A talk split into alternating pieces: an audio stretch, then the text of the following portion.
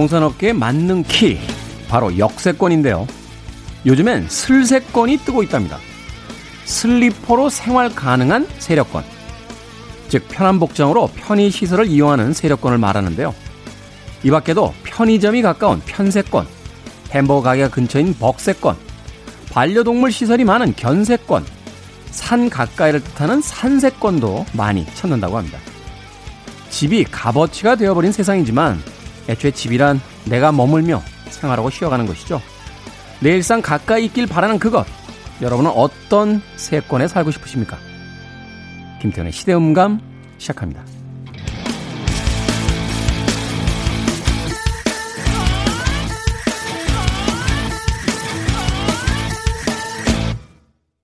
그래도 주말은 온다. 시대를 읽는 음악 감상의 시대음감 김태훈입니다. 그렇죠. 어, 부동산에서 가장 강조하는 세권이 역세권이죠. 그러니까 대중교통 수단을 쉽게 사용할 수 있느냐. 어떤 아파트 단지 같은 경우는요. 이 동문 있고 서문 있고 뭐 이러잖아요. 남문도 있고 북문도 있고. 같은 단지인데 어느 쪽 문에 가깝냐에 따라서 이게 또 금액이 달라집니다.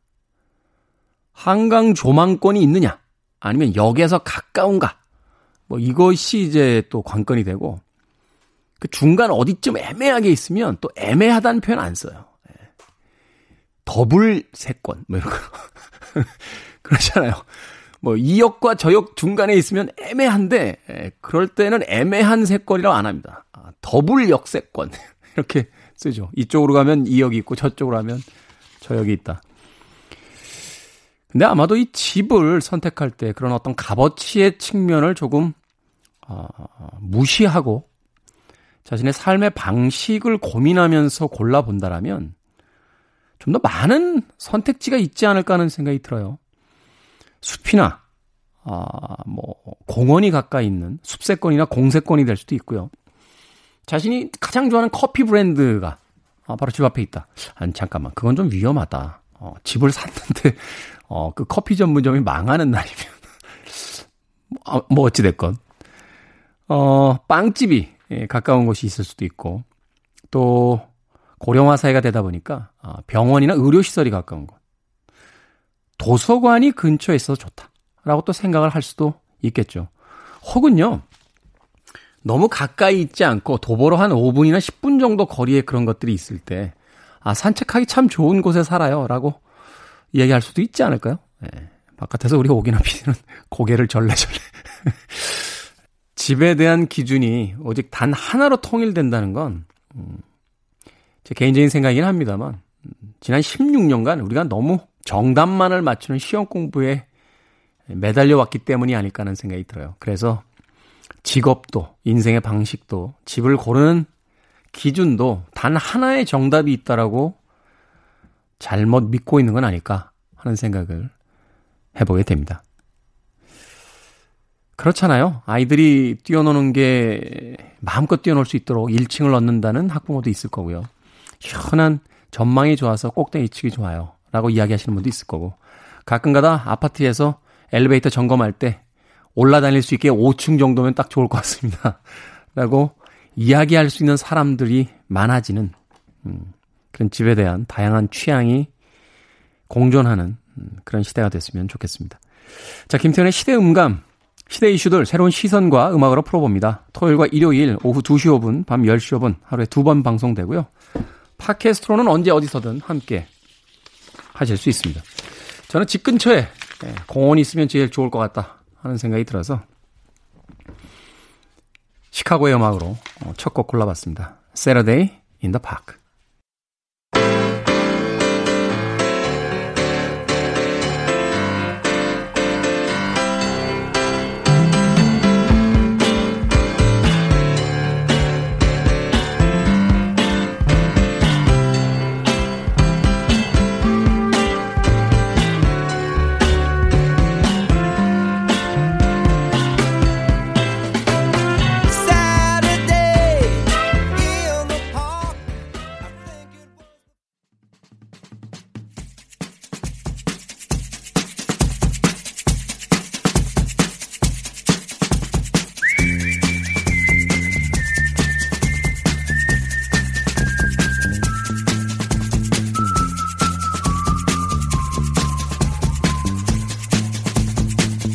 한 주간 사람들이 많이 본 뉴스 그리고 많이 봐야 하는 뉴스를 소개합니다.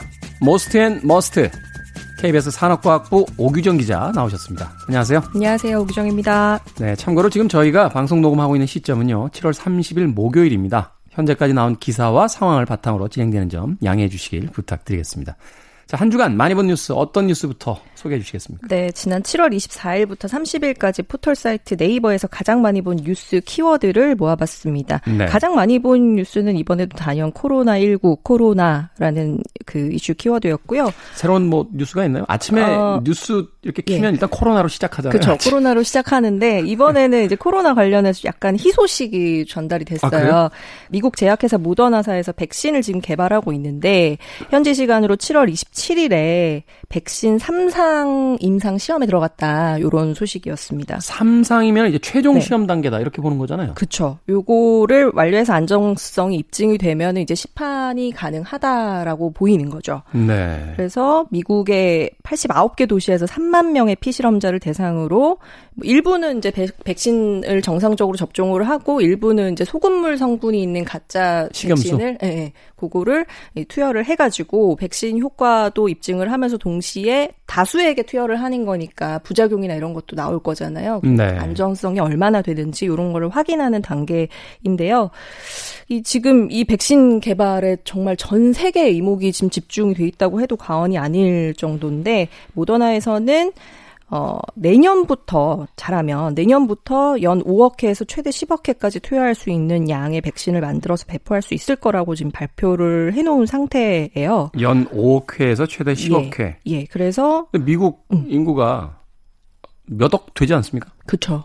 미국에서 투자를 되게 세게 했기 때문에 그럼 자기들만 맞겠다는 초, 초기에 이거를 우리가 확보할 수 있을지는 모르겠지만 네. 아무튼 외신 보도에 따르면 이게 임상 결과가 좋아가지고 시판을 하게 된다면 우리 돈으로 한 6만 원에서 7만 원 정도 될 거다. 뭐 이런 보도가 있었습니다. 뭐 그 금액이라면 뭐 우리나라의 어떤 시스템적으로 보면 이제 그 의료보험으로 뭐 네. 처리가 돼서 좀 싸게 맞을 수 있을 것 같은데 이거 트럼프가 중국 편이야 우리 편이야 결정하면 백신 줄게 뭐 이런 거 아닙니까?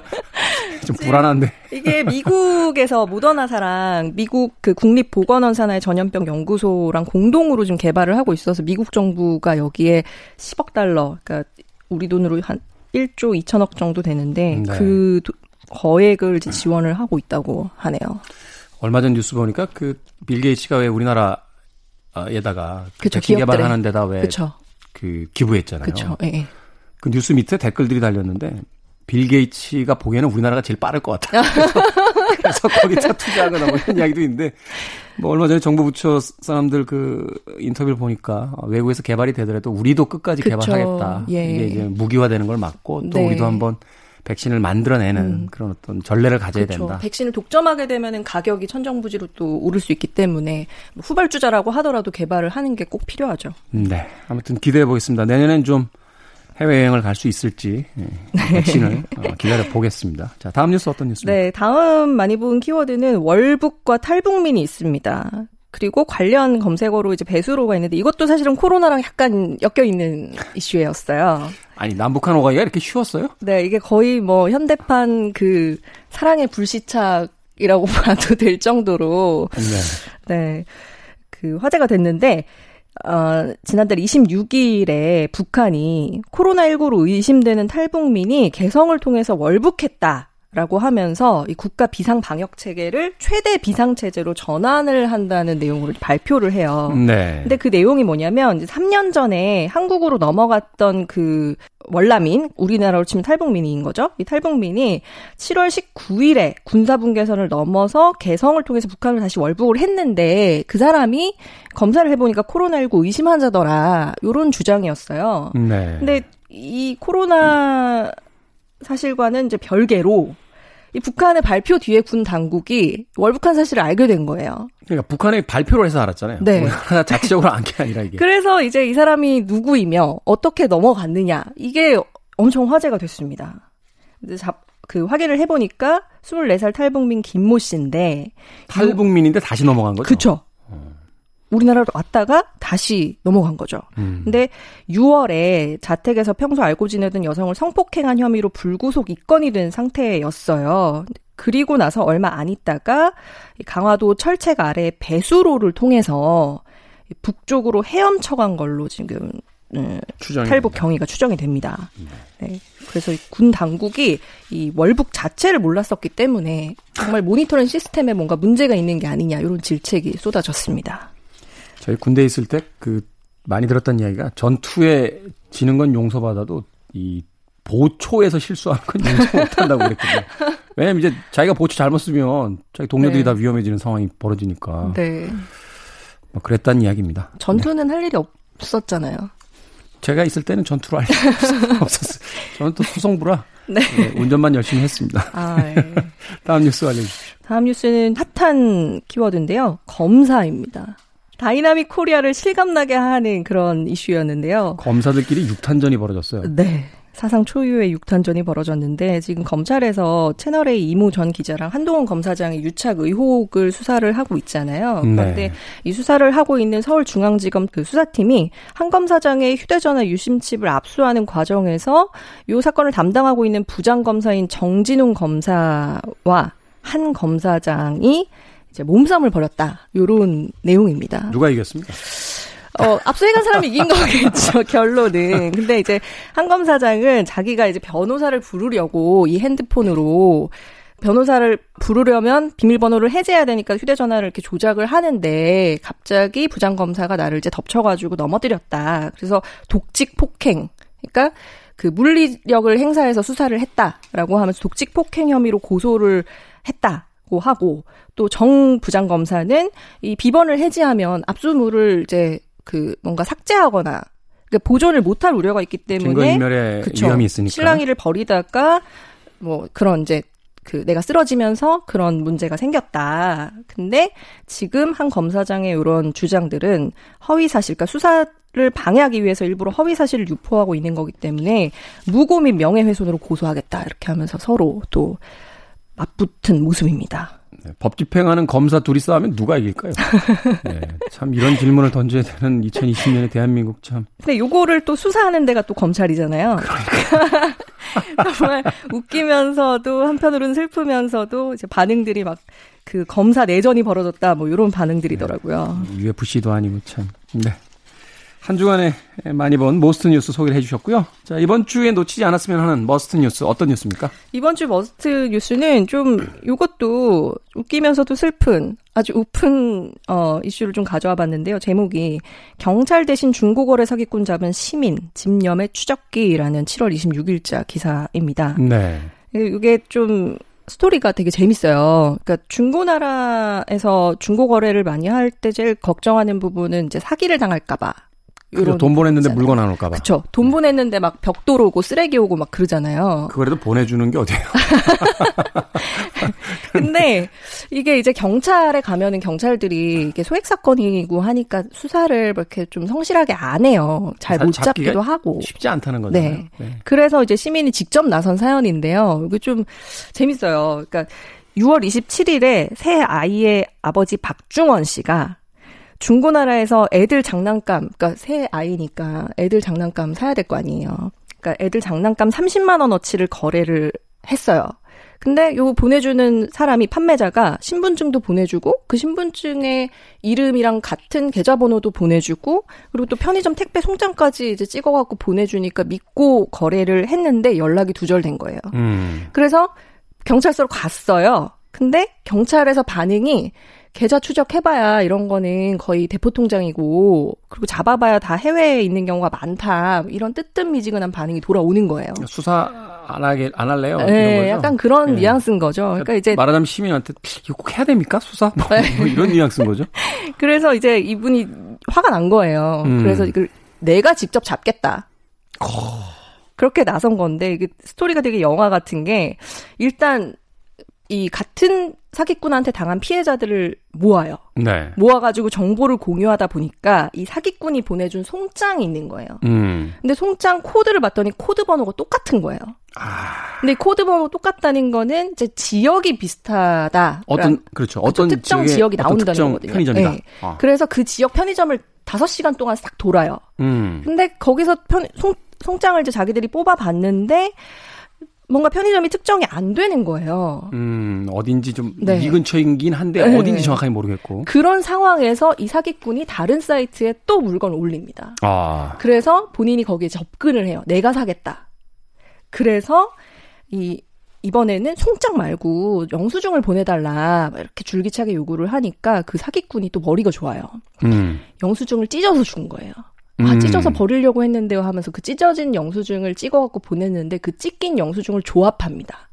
그래서 편의점 전화번호를 몇 개를 특정을 해가지고 거기 이제 수소문을 하는 거예요. 그래서 오. 어. 편의점을 잡았어요. 거기서 잠복을 하다가 네. 이제 편의점에 택배 보내러 사기꾼이 올 거 아니에요. 음. 그래서 그 현장을 딱 덮쳤는데 잡고 보니까 중간책인 거예요. 복잡하네 이거. 네. 네. 조직적인 거예요. 그러니까 중간책을 잡았다. 그러니까 중간책이 일부 가지고 일부는 이제 송금을 총책한테 송금을 하는 방식인 건데 이제 경찰에 다시 신고를 했더니 경찰이 야 그거는 함정 수사지 않냐. 그러니까 처벌을 못 하겠어라고 돼버리니까 여기서 또 열이 받아서 총책을 잡는데 나서요. 그래서 중간책을 설득을 해가지고 이 퀵을 그러니까 중간책에 돈을 받으면 돈을 총책한테 보내야 되니까 그렇죠. 퀵을 보내달라 돈을 보내겠다. 그래서 퀵을 받아서 그 퀵 기사를 쫓아가요. 퀵 기사를 쫓아가는데 퀵 기사가 도착한 데를 보니까 서초동의 한 독서실인 거예요. 그리고 나오는 사람은 17살 고등학생이었습니다. 아이구야. 네. 그래서 그 사기꾼 전화번호로 전화를 했더니 고등학생의 바지 주머니에서 벨이 울리는 거죠. 그래서 잡게 돼서 경찰에 넘겨준 그런 사건인데 요게 인터넷 그 온라인 커뮤니티에서 되게 화제가 됐어요. 왜냐면 요런 이제 소액 사건 같은 경우 경찰이 잘안 네. 받아주니까 그리고 신고가 이제 피해자 그 지역의 경찰서로 들어가기 때문에 피해액은 많을 수 있어도 합치면 많을 수 있어도 이게 그 쪼개져서 들어가는 거잖아요. 그렇죠. 사건 자체는. 음. 그러니까 이 경찰의 어떤 좀 무책임한 대응. 태, 네, 태도 요런 거를 좀 질책하는 그런 반응들이 많았습니다. 그러니까요. 그 우리나라 아직 공식적으로 사형제 폐지가 되지는 않았습니다만 그 제가 이 시간을 통해서 한 번인가 이야기 드렸던 것 같은데 범죄 전문가들한테 여쭤봤더니 형량이 세고 형벌이 세다라고 해서 범죄율이 떨어진다라는 기록은 별로 없대요. 음. 그런데 검거율이 올라가면 범죄율은 떨어진답니다. 어. 잡힌다라는 생각이 들면 음. 범죄를 저지르지 않는다는 음. 거죠. 그러니까 이것은 이 개별의 사건으로만 너무 보지 마시고 경찰 공무원들 뭐 바쁘시고 그 공무에 시달리는 거 알고 그렇죠. 있습니다만 그래도 피해자 측에서 생각을 해주시고 반드시 잡힌다. 근데 요건은 정말로 음. 뭔가 시스템이 좀 개선이 돼야 될 것 같아요. 그러니까 소액이니까 별로 실적에 도움이 안 되고 하니까 경찰들이 이제 수사를 좀 소홀히 하게 되는 경향이 있는 거잖아요. 이게 사실은요. 저도 중고나라 같은 경우 이제 거래를 해보는데 이런 게 있으면 좋겠어요. 그냥 그 공간만 열어주는 게 아니라 입금을 중고나라에다 시키고 그죠? 물건이 받았을 때 거기다가 이제 이야기를 하면 중고 나라에서 음. 말하자면 저쪽으로 이제 보내주는 형식으로 중간에 어떤 보증이 되는 음. 우리가 주택 거래할 때도 부동산이 있듯이 음. 중고 나라도 네. 사실은 그 오르고 내리고 하는 걸 가지고 광고도 받고 뭐 여러 가지 수익을 할 텐데 음. 일정 정도 책임을 지는 시스템을 만들어야 되지 않나 하는 생각이 좀 듭니다. 알겠습니다. 자 경찰 대신 범인을 잡은 시민의 이야기까지 must 뉴스 들어봤습니다. 오기정 기자와 작별 인사하겠습니다. 고맙습니다. 고맙습니다.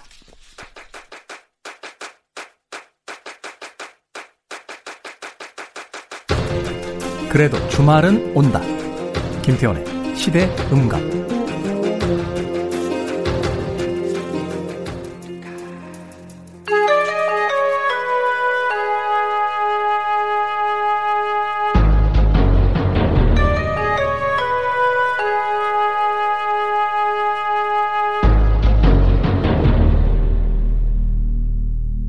변호사 D의 헌신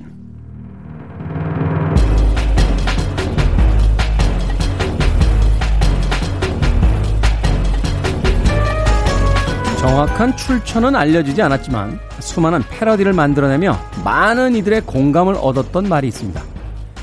인간의 욕심은 끝이 없고 같은 실수를 반복한다. 하지만 그와 반대로 반복을 통해 답을 찾고 어려움을 극복하는 경우도 많죠. 영화 인터스텔라에 나오는 대사가 딱 그런 상황에 맞는데요. 우리는 답을 찾을 것이다. 늘 그랬듯이. 그날의 사건에서 오늘의 답을 찾아갑니다. 변호사 D의 헌신. 추리소설 쓰는 변호사, 변호하는 추리소설가 도진기 변호사님 나오셨습니다. 안녕하세요. 안녕하세요. 도진기입니다. 변호사님 명함 있으시죠? 예. 변호사 명함은 당연히 있으실 것 같고. 예. 추리소설가도 명함으로 가지고 계십니까? 없습니다. 아. 역시 아직까지는 네. 추리소설가보다는 이제 변호사 쪽에 좀 더 아이덴티티가 가 계신. 아이덴티티보다 수입에 따라서. 수입이 되는 쪽을 명함으로 만들어서. 아, 그렇군요. 근데 이제 변호사님, 어, 최근에 그 부업이신 추리 소설가로 새 소설을 내셨어요. 예. 장편 소설의 제목이 세계의 잔. 예. 네. 진구 시리즈의 이제 다섯 번째 이야기인데 예. 제목이 예사롭지 않습니다. 스포일러가 안 되는 상황 속에서 간략하게 책 얘기 좀 해주십시오. 그 진구라는 시리즈의 주인공이 있습니다. 백수 출신의 탐정 같은 얘기인데 네. 어떤 그, 그 뭐랄까요 함정에 빠져서 고군분투하는 그런 얘기고요. 네. 아마 이, 이 여름 휴가 때 뭐 가볍게 읽으실 수 있는 그런 좀 재밌는 추리 소설을 한번 써보려고 했습니다. 네, 알겠습니다.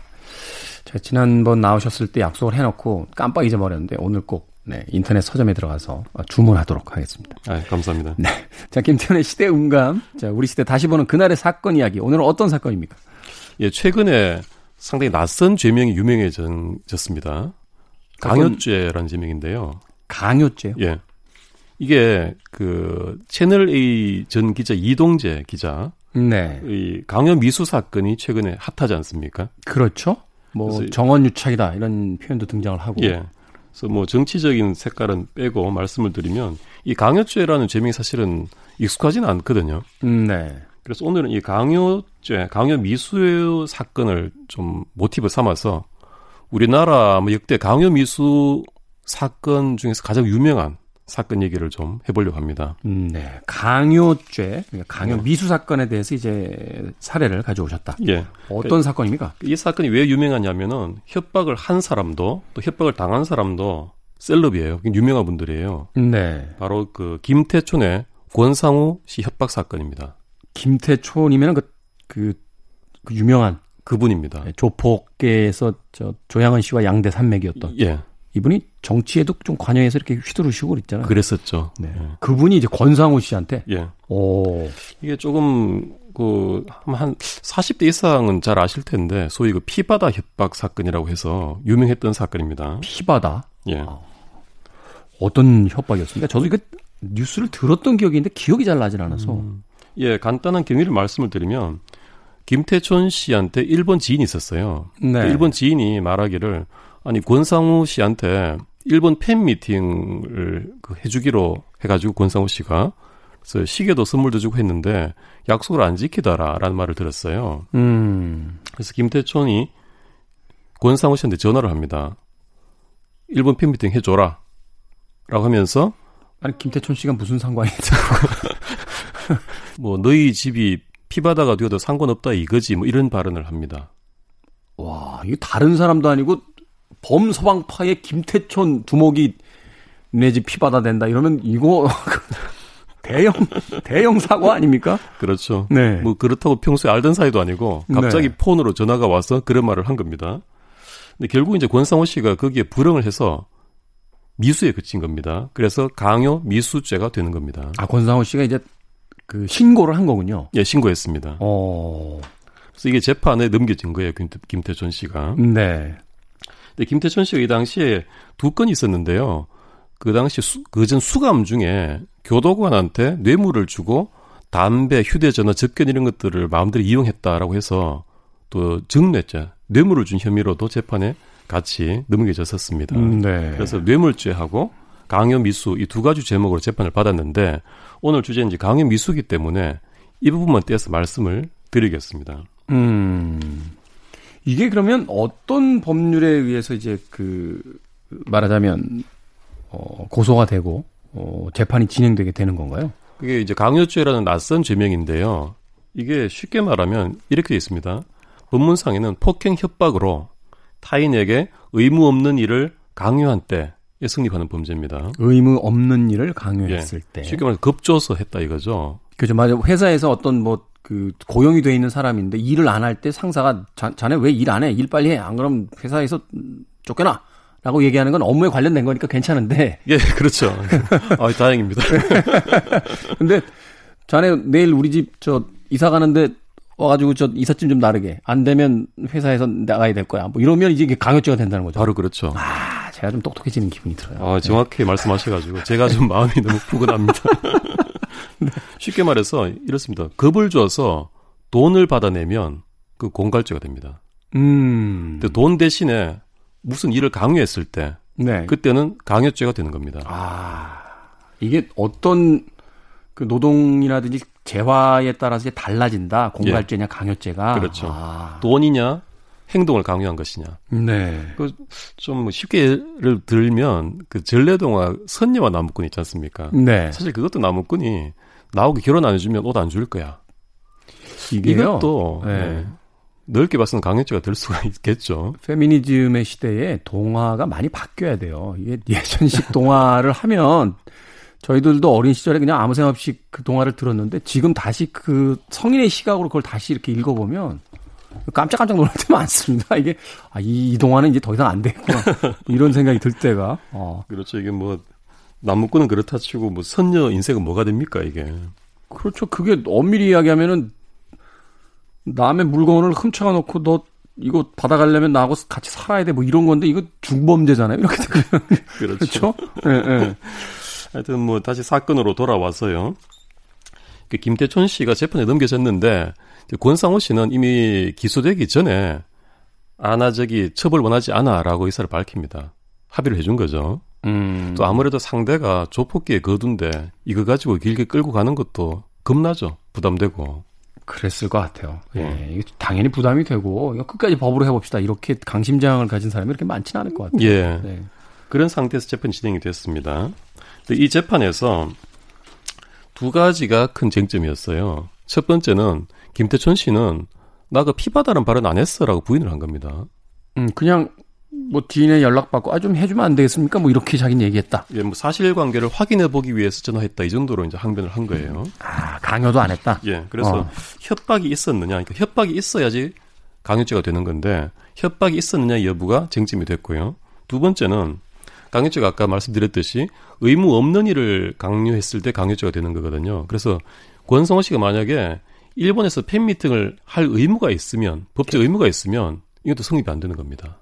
음. 근데 여기서 조금 달라질 수 있지는 않습니까? 이게 일본에서 팬미팅을 해야 되는 계약이 돼 있더라도 그 팬미팅에 관련자가 전화가 오는 건 상관이 없는데 전혀 상관없는 사람이 전화가 와가지고 그거 해라고 얘기하는 건 또또 또 다른 문제 아닌가요? 이 경우는 강요죄 대신에 협박죄만 성립하는 거죠. 아 그렇군요. 예. 또 항목이 달라지는 거예요. 네. 협박죄만 성립하게 되면 문제는 기소 전에 권상호 씨가 나 처벌 원하지 않습니다로 했기 때문에 처벌이 안 됩니다. 협박죄는 협박죄는 그 법적으로 반의사 불벌죄라고 해서 피해자가 원치 않으면 아예 처벌 대상이 안 되는 겁니다. 친고죄가 되는 거네요. 비슷한 겁니다. 어, 어, 어. 근데 강요죄로 됐기 때문에 그 권상호 씨의 처벌의사 철회와 무관하게 기소가 돼서 재판까지 가는 겁니다. 아, 이거는 무조건 신고가 되면 그냥 형사법으로 바로. 예. 예.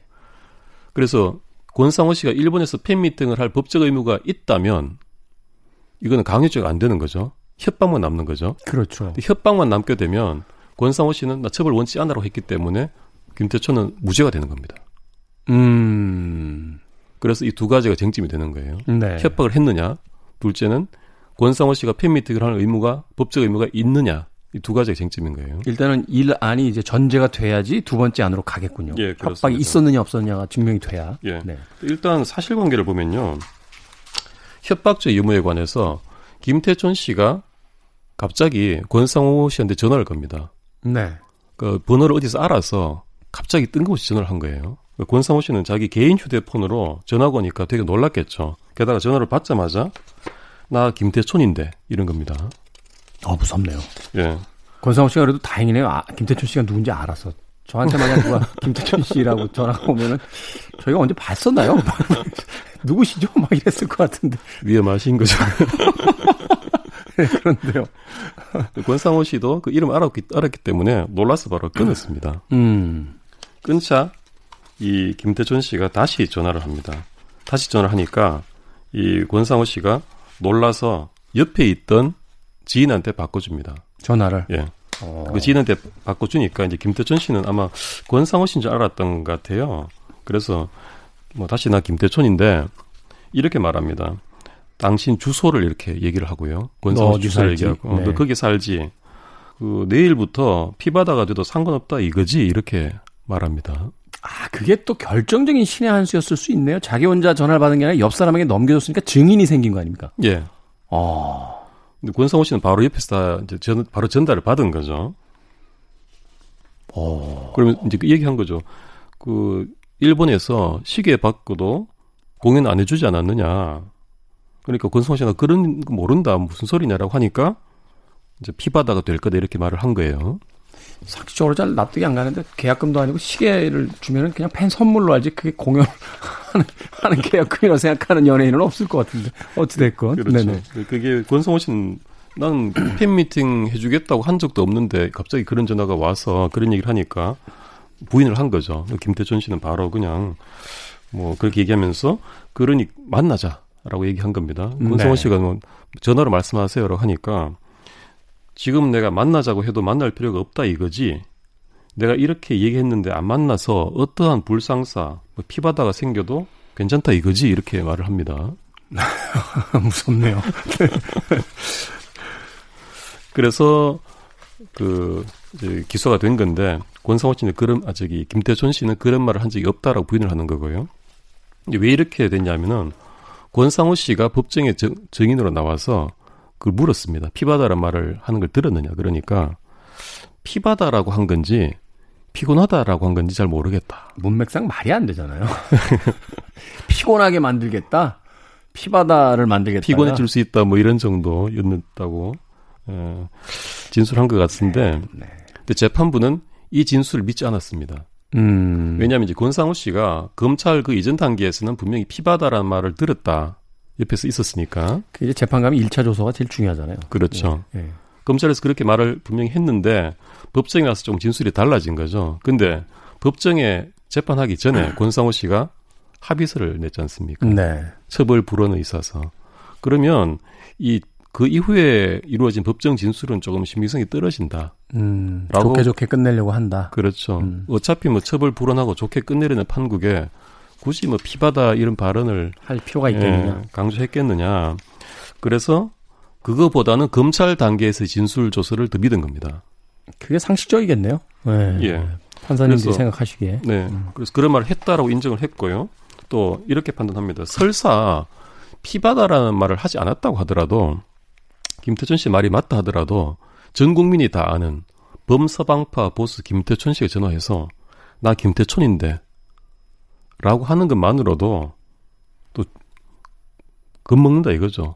게다가 집 주소 들먹거리면서 피곤해진다라고 해도 아니 겁먹겠죠. 우리가 다른 예 비슷한 예는 아닙니다만 대한민국 세무소장이 전화가 와서 저희 집이 두 채신데 안 파시면 이게 좀 문제가 될것 같은데요. 이러면 일반 시민도 겁을 먹는 상황인데 범서방파 두목이 전화가 와서 어 이거 안 해줘?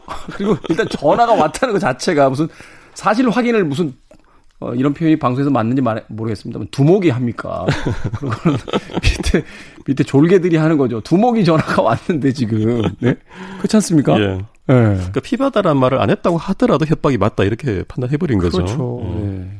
그래서 남은 것은 그럼 권상호 씨가 일본에서 팬 미팅을 할 법적 의무가 있었느냐라는 음. 건데 이 부분은 이렇게 됐다고 합니다. 권상호 씨가 지인들하고 그 자기 소속사 회사 대표라든지 이런 분들하고 일본을 방문을 했었대요 도쿄를 호텔 로비에서 만났는데 일본의 그 나카지마라는 팬이 있습니다. 네. 그 시계 상도 하고 보석 상도 하는 분인데 음.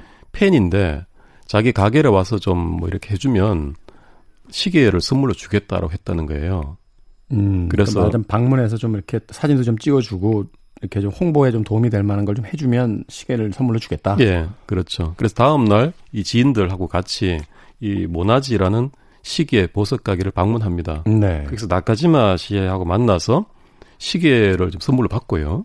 사진도 찍고 밥도 먹고 이렇게 한 거예요.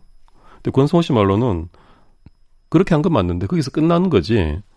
뭐 팬미팅을 해달라 또 그런 조건을 달고 시계를 주거나 그런 것은 아니었다. 음. 라고 한 거예요.